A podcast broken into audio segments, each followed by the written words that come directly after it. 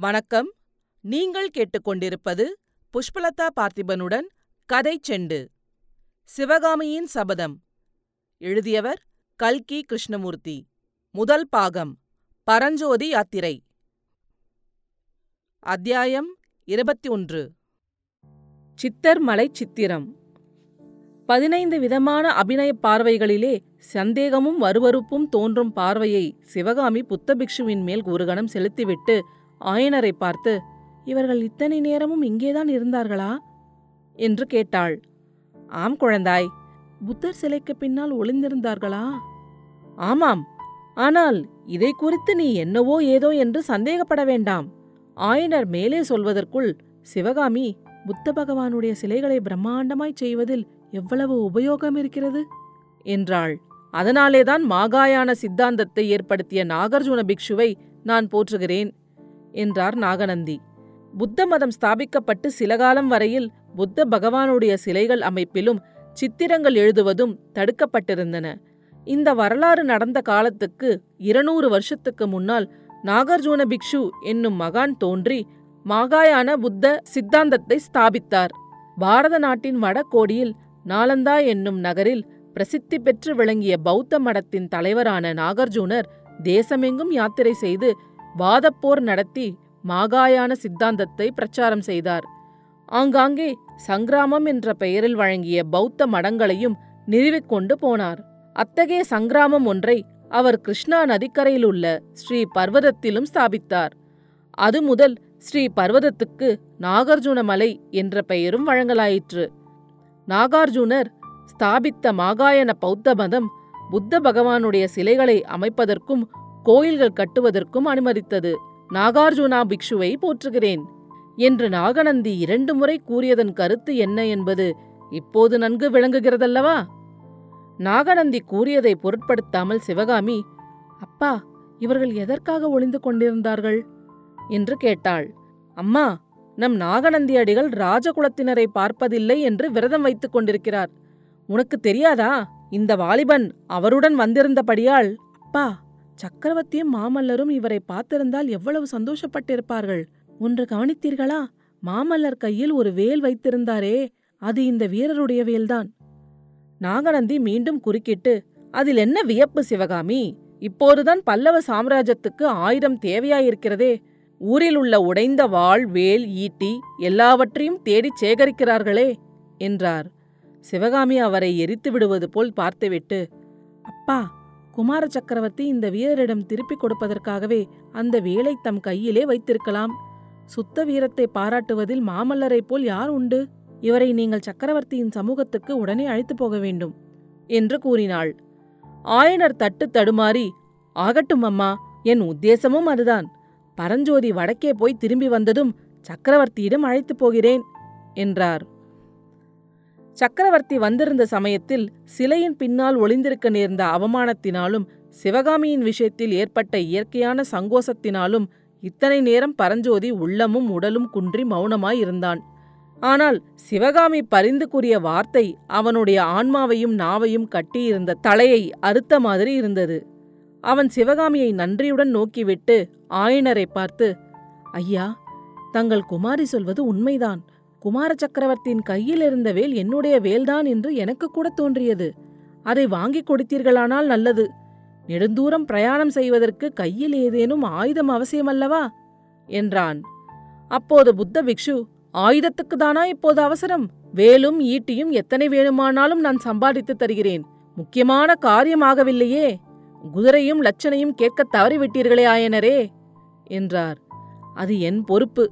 நாளை மாமல்லபுரத்துக்கு வரும்படி சக்கரவர்த்தி கட்டளையிட்டிருக்கிறார். அங்கே கேட்டு வாங்கிக் கொண்டு வருகிறேன். பிரயாணத்திற்கு மற்ற ஏற்பாடுகளை கவனியுங்கள் என்றார் ஆயனர். அப்பா இந்த அண்ணன் நெடுந்தூரம் பிரயாணம் செய்யப் போகிறாரா? எந்த ஊருக்கு? எதற்காக? என்று சிவகாமி கேட்டாள். நான் தான் அனுப்புகிறேன் குழந்தாய்.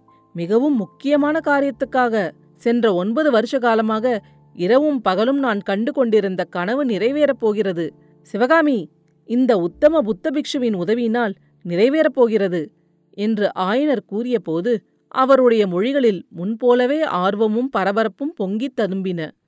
நீங்கள் என்ன கனவு கண்டீர்கள்? அது எப்படி நிறைவேறப் போகிறது? எனக்கு ஒன்றுமே விளங்கவில்லையே என்றாள் சிவகாமி. அஜந்தா மலை குகையில் உள்ள அதிசய வர்ண சித்திரங்களைப் பற்றி உனக்கு பல தடவை சொல்லியிருக்கிறேன் அல்லவா? ஐநூறு வருஷமாகியும் அழியாத அந்த வர்ண சேர்க்கையின் ரகசியத்தை அறிந்து வருவதற்காகத்தான் இந்த பிள்ளையை என் அருமை நண்பரின் மருமகனை வடக்கே அனுப்பப் போகிறேன். ஐநூறு வருஷத்து வர்ணமாவது அழியாதிருக்கவாவது? எனக்கு நம்பிக்கைப்படவில்லை அப்பா. என்று சிவகாமி கூற சந்தேகமும் அவநம்பிக்கையும் வெளிப்படையாக தோன்றிய பார்வையுடன் பிக்ஷுவை நோக்கினாள். அதை நம்புவது கஷ்டந்தான். முதன் முதலில் கேள்விப்பட்டபோது எனக்கும் நம்பிக்கை உண்டாகவில்லை. ஐநூறு வருஷம் அழியாத வர்ணம் எப்படி இருக்க முடியும் என்றுதான் எண்ணினேன். நானே கண்ணால் பார்த்த பிறகுதான் நம்பிக்கை உண்டாயிற்று என்றார். ஆயனர் இவ்விதம் கூறியதும் புத்த பிக்ஷுவும் சிவகாமியும் தங்களுடைய வியப்பை ஏக காலத்தில் தெரிவித்துக் கொண்டார்கள். கண்ணால் பார்த்தீர்களா? எப்போது? என்றாள் சிவகாமி. என்னிடம் இத்தனை காலமும் சொல்லவில்லையே. தாங்கள் அஜந்தாவுக்கு போனதுண்டா? என்று பிக்ஷு கேட்டார். இல்லை அஜந்தாவுக்கு போனதில்லை. ஆனால் சித்தர் மலையிலே பார்த்தேன்.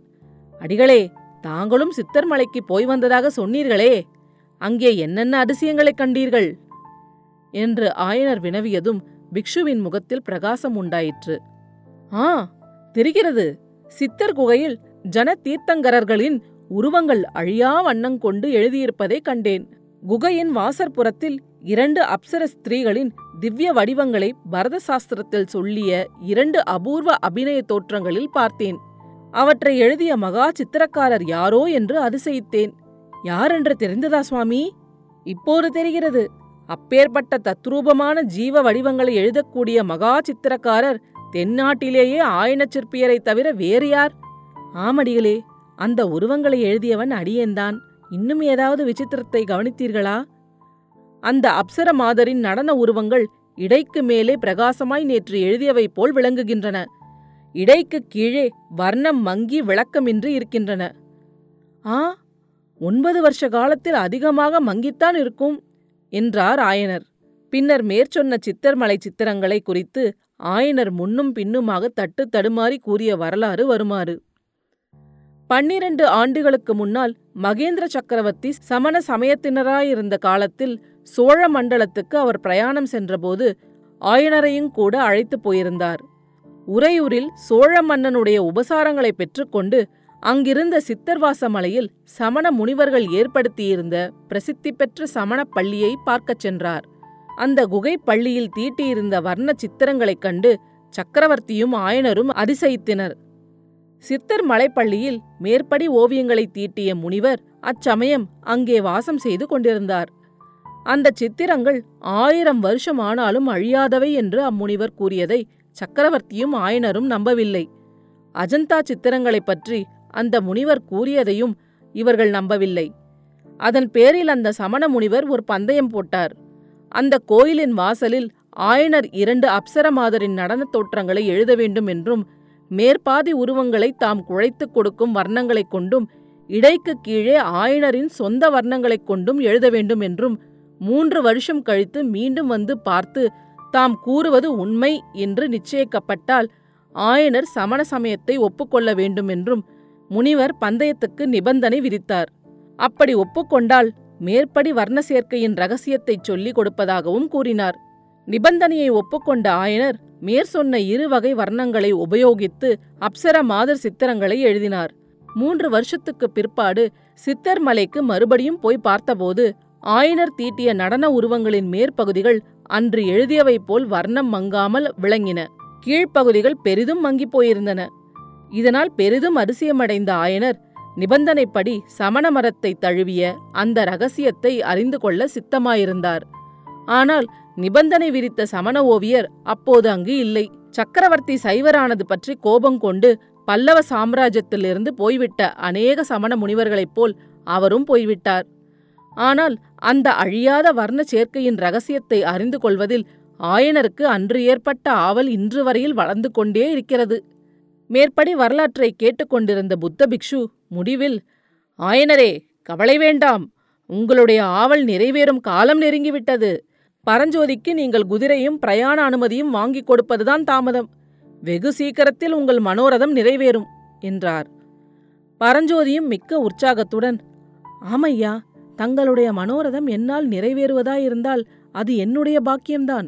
என்ன அபாயம் வந்தாலும் பின்வாங்காமல் காரியத்தை முடித்துக்கொண்டு வருகிறேன் என்றான். சிவகாமியின் உள்ளத்திலோ முரண்பட்ட எண்ணங்கள் தோன்றிப் போட்டியிட்டன.